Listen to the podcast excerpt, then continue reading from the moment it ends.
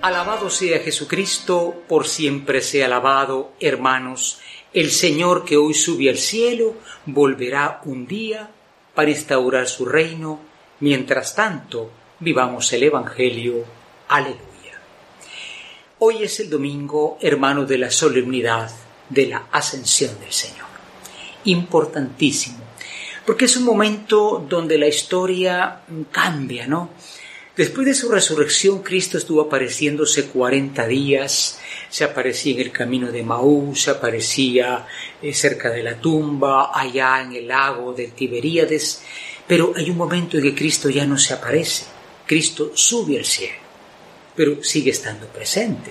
Decimos en el credo, y está sentado a la derecha del Padre. Y sin embargo, dice Mateo, yo estaré con ustedes todos los días hasta el fin del mundo. Esta ascensión del Señor es entonces pues verdaderamente un momento de alegría, un poco de nostalgia, pero también es de compromiso. Hoy en Hechos de los Apóstoles, antes de subir al cielo, Jesús le dice a los discípulos suyos, ¿verdad? Le dice, miren, eh, quédense ustedes orando hasta que reciban el Espíritu Santo. Y él sube al cielo. Ya no pueden verlo, unas nubes lo tapan, ¿no? Pero Él sigue estando presente, presente en ellos que son la iglesia. Repito, es una presencia que no es ausencia, sino una nueva forma de existencia, la que nosotros tenemos hoy, con el que está vivo y resucitado entre nosotros.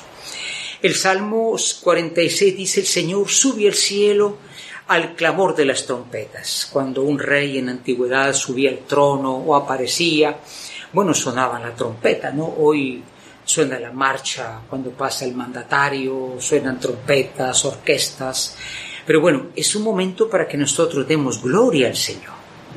Fíjense que hasta ahora, hasta ahora no había habido un ser humano que estuviera tan alto. Y Cristo es verdadero Dios y verdadero hombre. Tenemos un hermano sentado a la derecha del Padre. Dios ha hecho parte suya a lo humano a través de Cristo. ¿Y qué ha pasado? En, Hebreos eh, nosotros encontramos una hermosa descripción.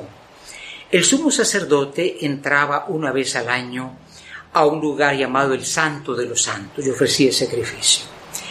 Y lo hacía cada año. En cambio, Cristo, cuando sube al cielo, entra profundamente a lo más alto del cielo los antiguos pensaban que en el cielo había como capas, como diversos estadios. Cristo entra y se presenta ante el Padre. Por eso no lo olvidemos. Jesucristo no es solamente profeta, no es solamente Mesías, no solamente es el Señor, es sacerdote, algo que el protestantismo ha olvidado e incluso ha combatido, porque Lutero era sacerdote, pero bueno, se confundió totalmente. Tenemos un sumo sacerdote que hoy sube al cielo a ofrecer eh, el sacrificio de sí mismo. Y volvemos otra vez a la escena de esa ascensión del Señor.